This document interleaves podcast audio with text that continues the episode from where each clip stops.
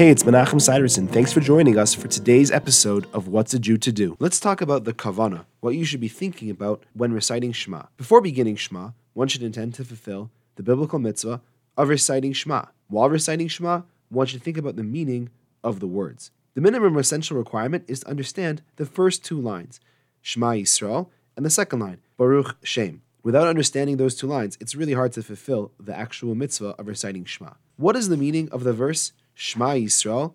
Well, that verse is one of the most famous of the entire Torah and holds within it endless layers of meaning, from the simple to the sublimely profound.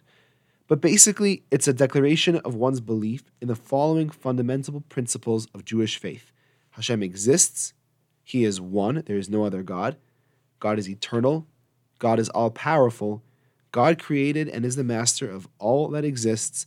God watches over the Jewish people with special divine providence. God will ultimately be acknowledged by all of mankind, and we accept upon ourselves the yoke of heaven to the degree that we would sacrifice our life in order to sanctify God's name. That's a lot to put into one verse. Tomorrow, we're going to focus on how to actually read the words with some deeper meaning built into them. Thanks for joining me. I look forward to seeing you tomorrow.